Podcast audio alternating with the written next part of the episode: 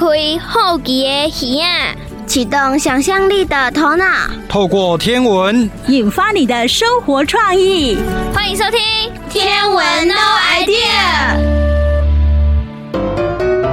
大家好，我是 Vivian 姐姐，我是月亮姐姐，欢迎收听《天文 No Idea》。月亮姐姐，嗯，最近美国 NASA 呢有一个阿提米斯计划，嗯哼，那两次升空都没有成功，对不对？是。哎，这个阿提米斯计划到底是一个什么样的计划呢？嗯，因为阿提米斯代表的就是希腊神话的月球女神，嗯，然后在罗马神话是叫戴安娜嘛，哦，对，那她所以她就是要到月球去。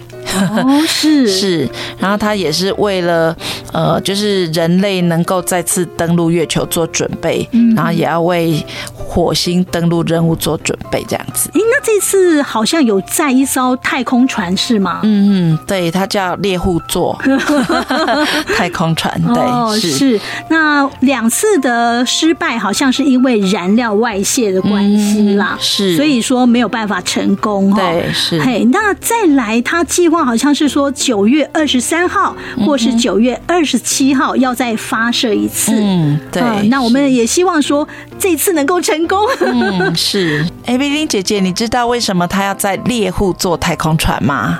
阿提米斯猎户座，哎，这个好像跟神话有关系，嗯、对不对？没错，好像是他的情人是猎户座，对不对？对，就是那个 Orion 嘛，哈、嗯，对，那他就是。被阿提米斯误射，嗯，哎，因为是他的那个双胞胎弟弟害他的，就是阿波罗。哦、对，这个我们节目的神话故事有讲哦。是，我你这样一提，我我就想起来了哈。是，好，我觉得也真的很有趣哈。蛮有趣。他们这个很科学的太空计划，竟然跟神话哈也这样子互相搭配、互相配合。对，就希望它再来发射成功。是，那这个计划如果成。功的话呢，哎、嗯，好像未来搭载太空人上月球，对，他猎户座太空船可以载三个太空人。哦，是，对，那这样子我们的研究哈，这方面的太空研究可能就越来越成熟。嗯、不过呢，真的是好事多磨，好、嗯，已经两次了都没有成功。嗯、接下来就是九二三或九二七，大家呢敬请期待。嗯，好，接下来我们要进行的是自然过生活这个单元。今天要介绍的节气是秋分，哎，秋分也是蛮重要的一个节气，因为呢，一年当中啊，就是春分跟秋分这两个节气呢是压对奔，日夜等长，而且呢，秋分之后感觉。秋天来了，因为呢，树上的叶子泛黄，好像告诉我们这个讯息。是，呃，月亮姐姐，你对秋分这个节气还有什么样的看法呢？通常在秋分的时候呢，就是太阳它其实就是直射赤道，所以会呃从正东升起，正西落下。嗯哼，那这一天我会很想要拍在玉山山脉上面。太阳是从哪边升起的位置？哦，是你想去印证，嗯、对不对？对，对啊，就是、准备好了吗？嗯、你真的想要去拍吗？在我家顶楼就可以，哦、最好是从主峰出来。哦，是是。好，那如果说你有拍到的话，嗯、记得照片跟我们分享哦。好，那我们现在就来进行自然过生活。欢迎收听老妈的生活智慧，自然过生活。抗议！抗议！抗议！不公平！太不公平了！发生什么事了？来，妈咪可是出名的包青天，快快说出冤情吧！是脸黑黑，俗称包子的包老爷吗？请听我诉说今天的不公平待遇啊！不急，慢慢说，我会帮你洗清冤情的。就今天上课时，我和旁边的同学不小心说了几句话。上课说话聊天，来人啊，拖出去斩啦！冤枉啊，大人，你是要帮我伸冤的，怎么把我拖出去斩啦？上课聊天就是不对啊，哪来那么多废话？拖出去斩啦！刀下留人啊，至少等我说完吧。嗯，那就等你说完再斩，快说分明！本官等着修理不像样的小鬼。我怎么感觉是自投罗网？不是自寻死路，快点坦白从宽。就是老师只有叫我罚站，不公平，老天不公啊！谁先说话的啊？当然是隔壁老王，他跟我借橡皮擦，不想借他就果断拒绝。只是这样，应该不会被处罚哦，一定另有隐情。说实话，不然我要叫王朝马汉上刑了。就可能我拒绝时大声了一点，夸张了一点，动作大了一点而已。大声了一点，夸张了一点，还有动作。你该不会站起来摇屁股吧？没那么夸张啦，我就只是拿着橡皮擦挥着手说：“哈哈，不见你而已呀。”然后老师就叫我去来罚站。罚得好，老师处置明快，我欣赏。哎，那老王哎，他不要负责任哦，明明是他跟我追的。老王有吵。他原本也想吵，只是还没开始吵就被老师发现了哦。所以他没吵，那关他何事啊？就就就老天不公啊！老天不公，完全错误。今天老天爷可是最公正的哦。公正？怎么证明？拿证据出来哦。今天可是二十四节气中的秋分，所以。秋分时，全球昼夜等长，是白天黑夜分配最公平的一天，跟春分一样。再来时间就不一样。没错，秋分之后，北半球各地昼渐短，夜渐长；南半球则是昼渐长，夜渐短。好像真的是公平。当然是公平到不行哦，连皇帝都有认证哦。古时候，帝王春分祭日，夏至祭地，秋分祭月，冬至祭天。为了祈求民生安泰、物产丰饶，所以从皇帝带头感谢天地。秋分祭月，可是今天不是中秋节呀？在中国古代，秋分祭月是传统的习俗。现在大家所熟知的中秋节。就是由传统的祭月节演变而来的哦，应该有原因吧？没错，在古代，祭月节并不是选在八月的中秋十五这一天，而是选择在秋分节气这一点。后来大家意识到，秋分的节气在农历上并不是固定的，所以有可能不是月圆，不能像八月十五日中秋节那样月儿圆圆。所以如果在秋分节气祭拜月神，而月亮又不是圆月满月的话，一定会大煞风景的。所以到了后来，慢慢的才将祭月节由秋分改到中秋。不过祭祀月神一般都是由女子来祭拜，而男子不参加，这就是所谓的男不拜月，女不拜灶。哇，还好现在。男女平等，大家都能参与，不然我就不能吃到烤肉了。这中秋烤肉是台湾独创的哦，下次再谈吧。那还有什么有趣的活动或习俗？当然有，保证让你吓一跳。是吗？我已经站稳马步，吓不倒我的。春分和秋分在传统习俗中都有数蛋的游戏。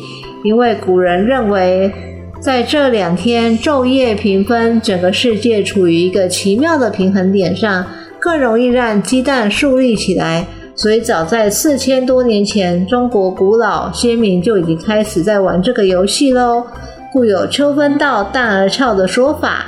这原来是端午节是后续转卖的。其实有很多原因呐、加上地区大，资讯流通不容易，所以有很多事情考据起来都令人意外哦。好吧，我承认真的有被吓到。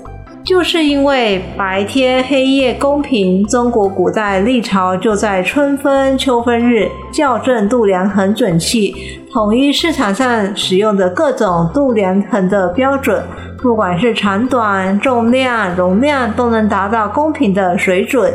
那原本节气的功能就没了？怎么会？秋分天气白云多，处处欢声歌好和。只怕此日雷电闪，冬来米价贵如何？这就是详细说明了秋分日天晴沾丰年，打雷则沾欠收。果然是注重农业的节气啊！那按照惯例，应该还有对天气的提醒吧？答对了，白露秋分夜。一夜冷一夜，一场秋雨一场寒，十场秋雨穿上棉，看八月雁门开，燕儿脚下带霜来，这些都是提醒大家天气要变冷了，所以要注重身体保健。听说秋分时节，结果累累，螃蟹鱼虾肥美，所以亲爱的妈咪你。真是贪吃鬼，我懂啦。等爸爸下班，我们就一起去享用丰盛的海鲜大餐吧！妈咪万岁！接下来我们要进行的单元是历史上的他啊。今天呢，我们要介绍的是克里斯蒂安·惠根斯，他是荷兰的天文学家、物理学家和数学家。月亮姐姐，他在天文方面有什么重要的贡献呢？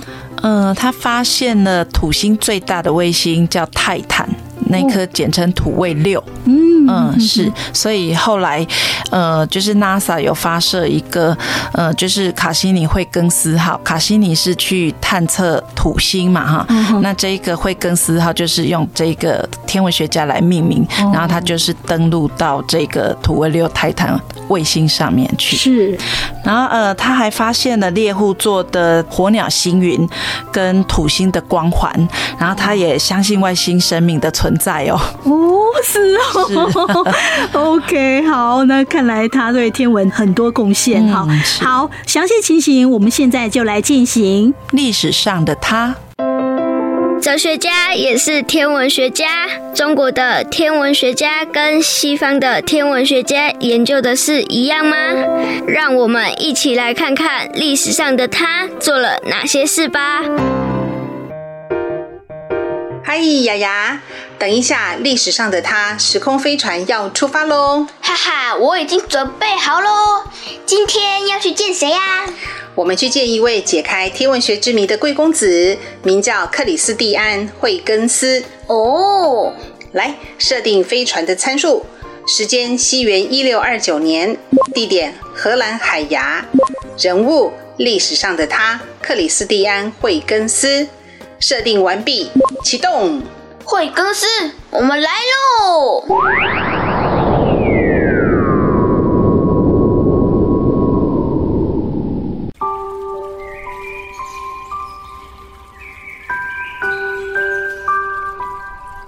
克里斯蒂安·惠根斯，西元一六二九年出生，荷兰物理学家、天文学家和数学家。惠根斯是介于伽利略与牛顿之间的一位重要的物理学先驱，历史上最著名的物理学家之一。数学家梅森神父称他是新阿基米德。他是英国皇家学会第一个外国会员，也是荷兰科学院和法国皇家科学院的院士哦。受到笛卡尔和阿基米德等大师的影响。惠根斯在力学、光波学、天文学和数学等方面做出很多重大的贡献。天文学上，惠根斯最为人称道的贡献是发现了土星的光环和土星的最大卫星土卫六，又称泰坦星。他还发现了猎户座大星云、火星籍贯等等。他认为有外星生命存在哟。为什么惠根斯会这么优秀啊？那是因为他很幸运啊，出生在一个富裕又有影响力的家庭哦。爸爸是荷兰的外交大臣、诗人和音乐家。那爸爸的朋友们呢，都是欧洲顶尖的知识分子，所以惠更斯他有能力，也有条件去尽情的探索知识，发挥才能哦。原来如此。嗯，还有呢，他非常的聪明，喜欢玩模型。十三岁他就能动手做出一台车床。原来他有一双巧手。对，所以靠着巧手跟金头脑，惠更斯无意之间解开了天文学上的谜团哦。谜团？嗯。原本惠更斯是为了更好的进行天文观测，他前后做了大概二到三座的巨大望远镜哦，而且他用前所未有的精准度设计了望远镜的透镜，并且亲自研磨透镜。磨透镜很辛苦，很危险哦，一不小心就有可能把指甲磨掉哦。嗯，你怎么知道？啊，威廉赫歇尔就发生过这样的事情啊。没错，不过呢，惠更斯得到了很棒的回报，那就是他解开了有五十年历史之久的天文学之谜。来，你说说看，谁是第一个看到土星环的人呢？诶，是威廉赫歇尔吗？不是哦，第一个看到土星环的人是伽利略。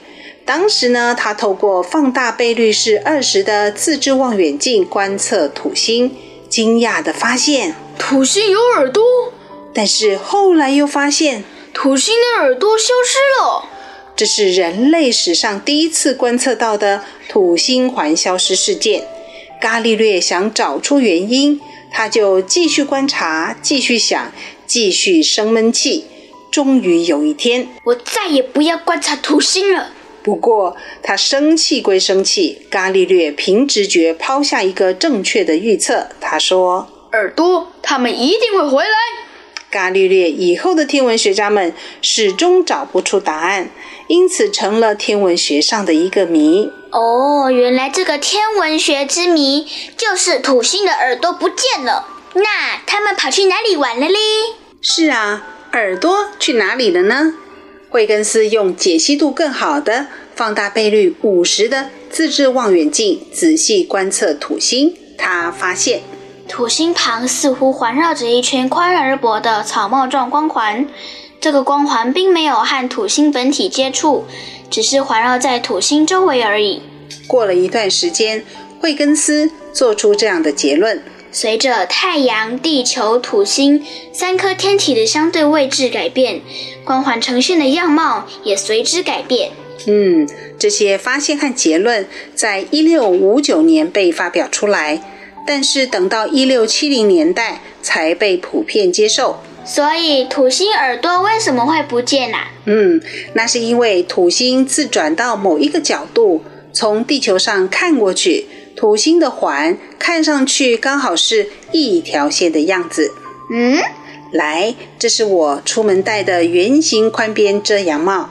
你一边翻转它，一边注意看，你看到的帽檐是不是从一圈变成一条细边，然后再看到一整圈呢？诶，对耶，原来如此，真的是太精彩了！惠更斯还变成一个天文侦探了呢。嗯，这个比喻很有趣哦。纪念惠更斯的做法相当多哦。最特别的是，土卫六的星球上降落了一台惠更斯号大气探测器哦。降落的时间是两千零五年一月十四日。它是卡西尼惠更斯号的一部分。好喽，以上就是历史上的他克里斯蒂安惠根斯的故事。嗯，谢谢天文侦探惠根斯，谢谢老师。不客气。大家好，我是米莲姐姐，我是月亮姐姐，欢迎继续收听《天文 No Idea》。接下来我们要进行的单元是 English Rock。今天这个单元要来介绍有关于夏季生日的星座。嗯、在夏季生日的星座有三个星座，对不对？嗯哼。哪三个呢？金牛座、双子座跟巨蟹座，这个呢都算是在夏季生日的星座啊。哎、嗯，不过呢，我们听众朋友可能会有一个问题哈、嗯，就是说，哎，夏季的生日星座是这三个：金牛、双子跟巨蟹。哎，那我在夏季的晚上，天空中我可以观测到这些星座吗？没办法，可能你要等到隔天的清晨，还是等到差了一百八十天就是了啦。所以其实这些都是冬季的星座。所以生日星座跟我们当季的晚上看的星座是不一样的。嗯，是。哦，了解。好，不过我们总是可以用英文来听一些故事哈。我们现在就来进行 English Rock。Hi, hi, hi! We're English Rock. English Rock. Welcome to our channel. English Rock and Rock English. Hey, hey, hey! Welcome to English Rock. English Rock. Let's rock English. Wow! It's the star sign story time. 太棒了，又到了十二星座故事的时间了。That's right. 没错。How many stories do we have this time？我们上次讲了几个故事啊？Aquarius 水瓶座，Pisces 双鱼座，and Aries 共三个星座。Okay, so here we go。好吧，那 Let's start with Taurus。那我们今天从金牛座开始好了。Hooray！很久很久很久以前，a long time ago。There's a king，有一个国王叫做腓尼基国王，他有个很美丽、很 beautiful 的公主，她深深的吸引全能之神 Almighty God Zeus，她吸引了全能之神宙斯的目光。Her name is，她就叫做欧罗巴。但是 Zeus，他的太太呢，希拉是一个很善于嫉妒的女人。Zeus 为了不要让她知道他与欧罗巴之间的私情，所以呢，Zeus 他就变成了一只公牛，而这只公牛呢，它带着晶莹剔透的牛角，然后全身很白，像雪一样，他就去靠近了欧罗巴。louis is just a playboy. You can say that. 你可以这么说，他确实是很多情的。那每天呢，来摘花的公主就发现了这一头很特别的温驯公牛，所以只要公主走靠近公牛的时候呢，它就会乖乖的趴在公主的身边休息。有一次啊，公主呢就骑上了这只公牛的背上，公牛呢就立刻突然起身爬起来，然后立刻 fly 就飞奔到了爱琴海的上面。欧罗巴公主。他突然发现，诶，这只公牛原来就是宙斯，而且并且跟他结婚了。They get married。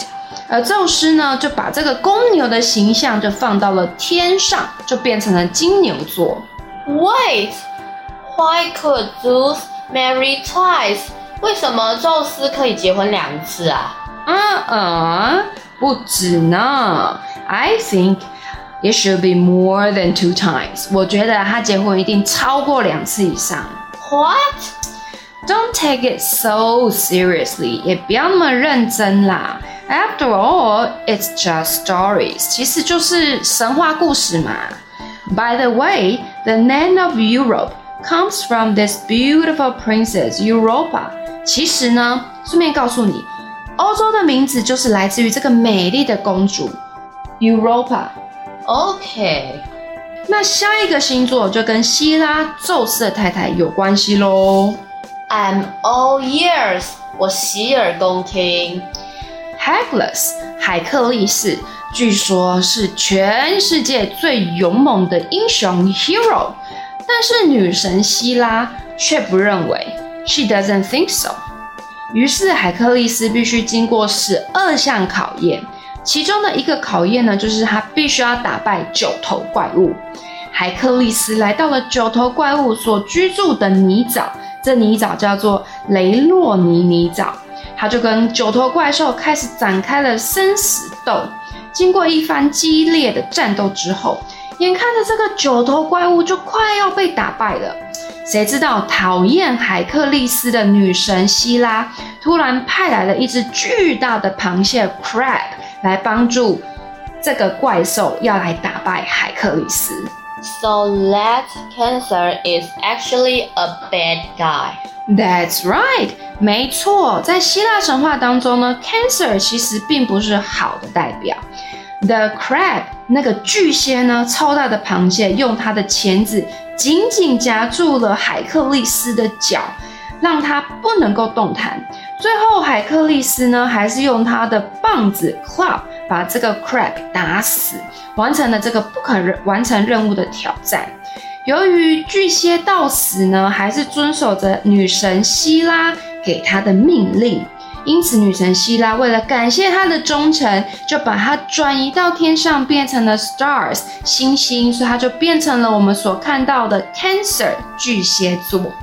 Although Cancer has done a bad thing, it is very loyal. 虽然巨蟹座做了不好的事，但是他很忠诚呢。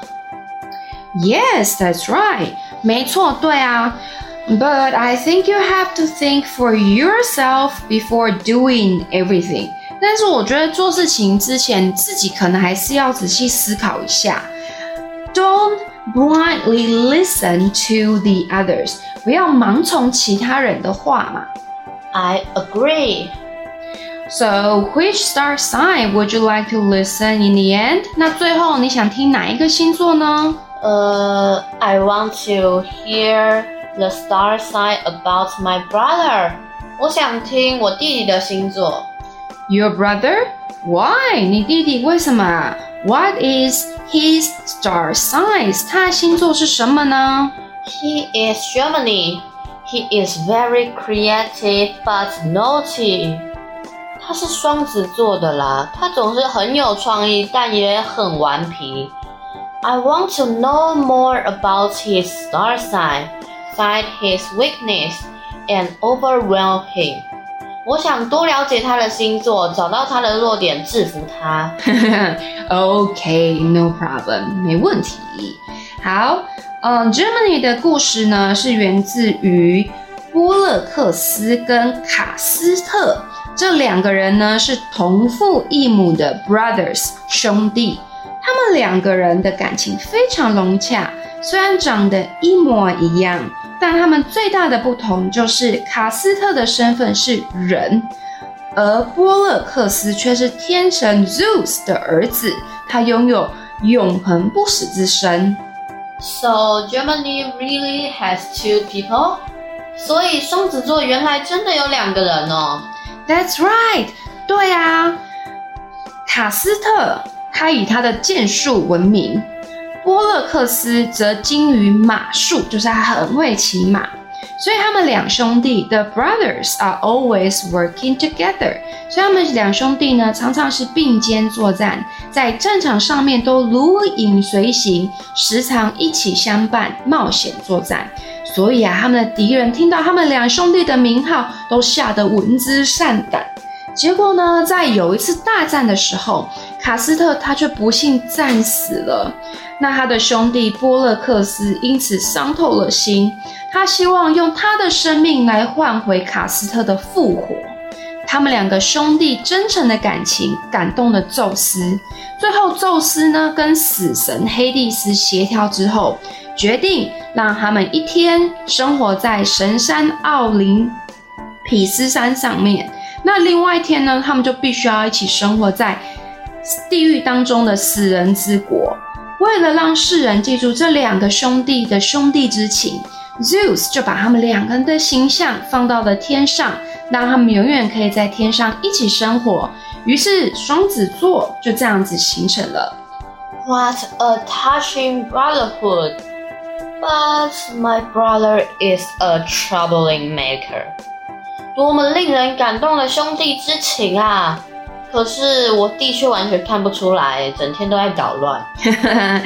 But being creative is really similar to Gemini。但是双子座有创意这一点真的是很像诶，很多人都这样子诶。Because Gemini is two people mix together。为什么他们很有创意？因为据说双子座是两个人合并在一起嘛，so it always has so many ideas， 所以就会有很多不同的想法啊。And maybe he won't be so naughty when he grows up。可能你弟弟长大之后也不会这么皮了吧？唉，I hope so。Thank you for telling me so many stories about the star sign. No problem, 不用客气。If I really want to hear more stories about star signs, don't forget to turn on the radio next time and listen to English Rock. 如果真的想再听更多的星座故事，别忘记下次打开广播收听我们的 English Rock. Let's rock English! 接下来我们要进行的单元是古人的星空，听故事喽。好，来，月亮姐姐，嗯、我们今天要讲的是猎户座的故事。是我们听故事之前，先来认识猎户座哈。猎户座它是哪一个季节的星座呢？嗯，它其实是冬季的星空王者哦。哦，表示它是很亮是吗？是很好认，哦、王者。对，冬天随便一看就是看到猎户座，嗯、对对对是 你很难不看到它，嗯，真的。那要往哪边看呢？嗯，就是往东边。嗯哼，你可以看得到它的三个点连成一线，就是它的这个猎人的腰带。对，然后左右各两颗亮星，嘿，那就是它的手跟脚。哦，对是这样哈。呃，其实呢，这个猎户座真的非常好观测到，嗯、因为它真的很亮哈，嗯、所以现在看不到是吗？这个季节？诶，半夜可以，应该在半夜一点多就看得到它出现。哦，是，嗯、所以呢，如果你最近失眠，有点睡不着的话，嗯、可以呢到楼顶上去看一下猎户座啊，就是先认它腰带、嗯、三颗星。对，是。好，那到底呢有什么故事呢？我们现在就来进行古人的星空。你听过哪些关于星空的故事呢？星星的故事不只有希腊神话哦。古人的星空，带您遨游全世界精彩的星空传说。猎户座的故事我们之前提过，但基本上猎户座的称呼原本就只是希腊神话的版本。实际上，在不同文化里面，猎户座这组星星可是有着不同的形象，千变万化呢。猎户座在中国星图里面位置在四象的西方白虎七宿之末的参宿，四象分别是东方青龙、西方白虎、南方朱雀、北方玄武，四象各有七宿，四七二十八，合计二十八宿。正好绕着黄道一圈，而二十八宿所在的黄道一带，在西洋星图里面被十二星座划分。只能说，为了对应四季变化，不管是东方还是西方，都采取能被四整除的数字，因此其实都有些牵强之处。正如西洋星座在天文学上，现在会把蛇夫座纳进来，变成十三星座。因为认真去对比星座在天球上占据的空间，就会发现天蝎座因为形状瘦长，其实只占一点点空间而已，更多的空间其实是属于蛇夫座的。不过这不影响我们欣赏古人想象力与智慧，毕竟他们真的非常认真，想要用当年所知道的知识来解释世界的奥秘。而就算是在科学时代的我们，其实，对于宇宙奥秘，也只是一知半解而已，还需要更加谦卑地学习呢。参宿属于白虎七宿最后一宿，白虎在五行中属金，代表颜色是白色，掌兵符与杀伐，因此一方面有着战神的形象，却又同时代表杀戮的凶相。毕竟在中原文化里面，白色并不是什么好颜色。不过，把白虎当神拜的历史非常古老。早在中原文化入侵前，东亚大陆地区早就有许多民族崇拜白虎。现今的四川等地就是白虎崇拜的区域。毕竟四象之中，老虎是实际存在的生物，而颜色特别的老虎被视为是神灵的化身。这在全世界都是很常见的崇拜方式。或许古代真有某只白化症的老虎被当成神明看待吧。后来中原文化入侵之后，原本这些民族祭祀的主神就被降格为边境神灵了。不过骁勇善战的形象被保留下来，也因此有了战争胜利与血光之灾的双面性。而在民间传说中，许多了不起的知名猛将也都被视为白虎星下凡，例如有名的郭子仪、薛仁贵等人。但也因此，另有青龙使者下凡的故事，用来跟白虎将军打对台。只能说左青龙，右白虎，两个真的就是互相看不顺眼呐、啊。生锈正好完全对应猎户座，猎户座的七颗星也代表了七位将军，分别是左将军、右将军、后将军、偏将军以及腰带三星的三位大将军。其实生锈的生就是三的意思。指的就是猎户座的腰带三星，对应三位将军；而猎户座腰带三星则被称为伐，讨伐的伐，指的就是将军的剑。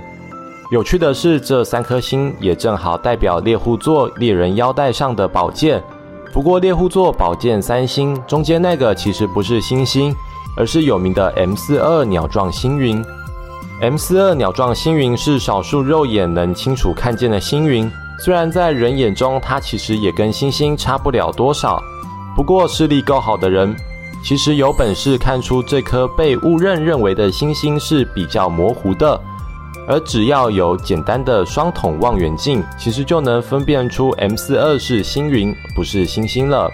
说起来，身星在非常古老的年代就被记载了，距今三千年的《诗经》已经提到了这组星星，当时是用三星来记载。代表三颗星星，而在当时三星升到最高处的时候，通常也正好是除夕春节的时候。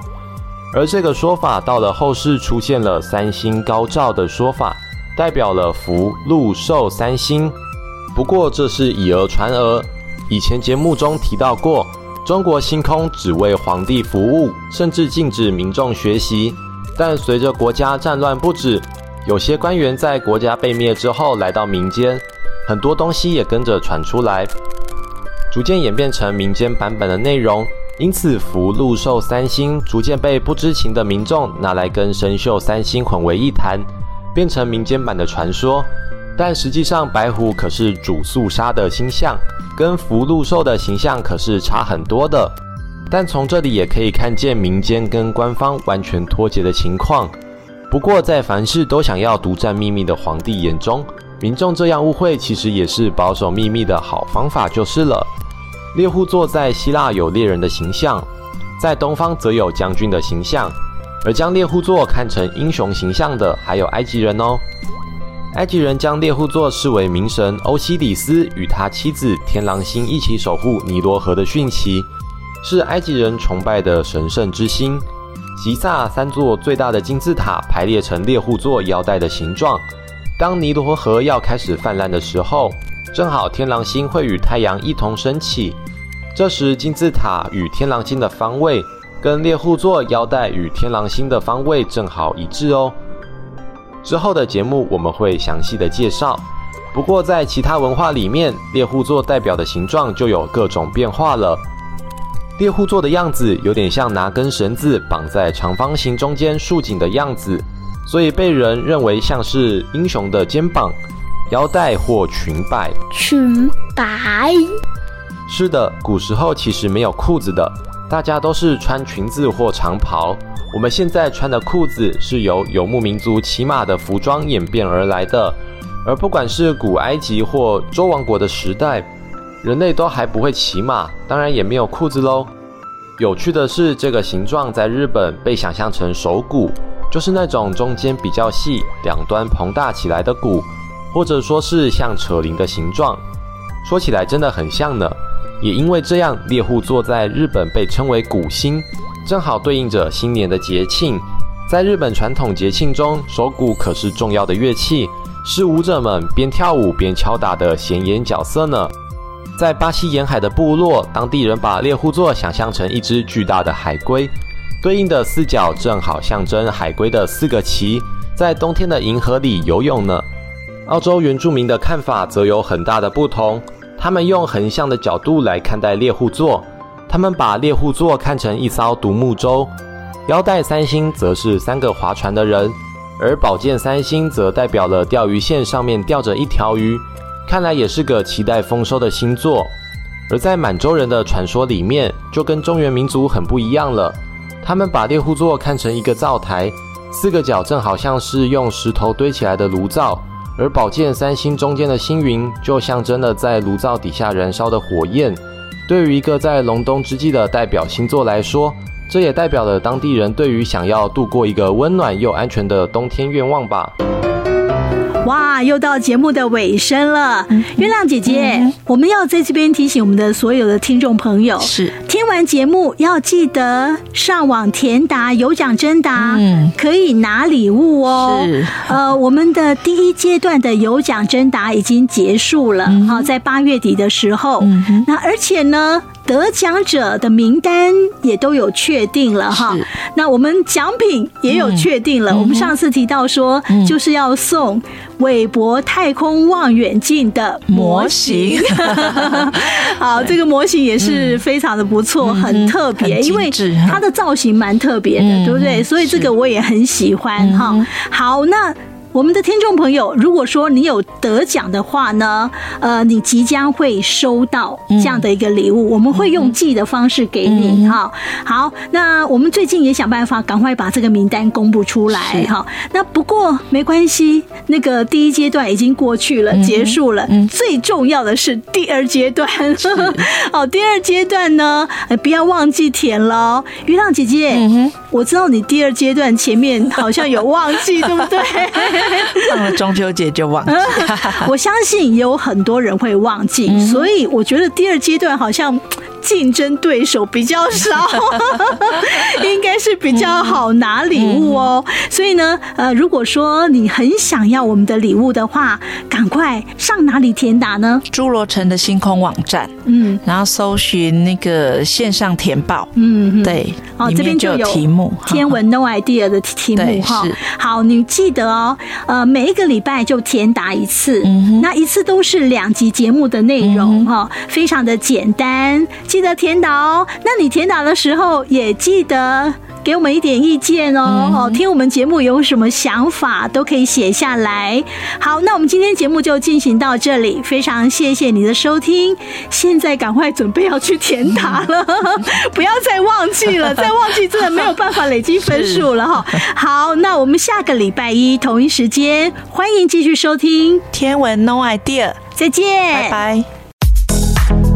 文化部影视及流行音乐产业局补助直播。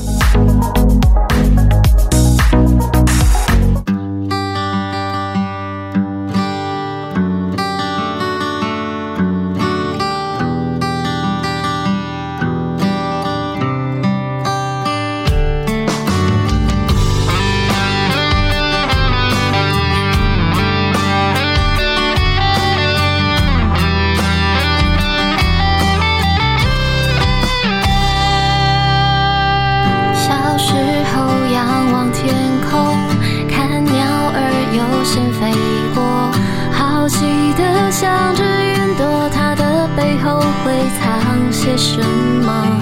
夜空中满天星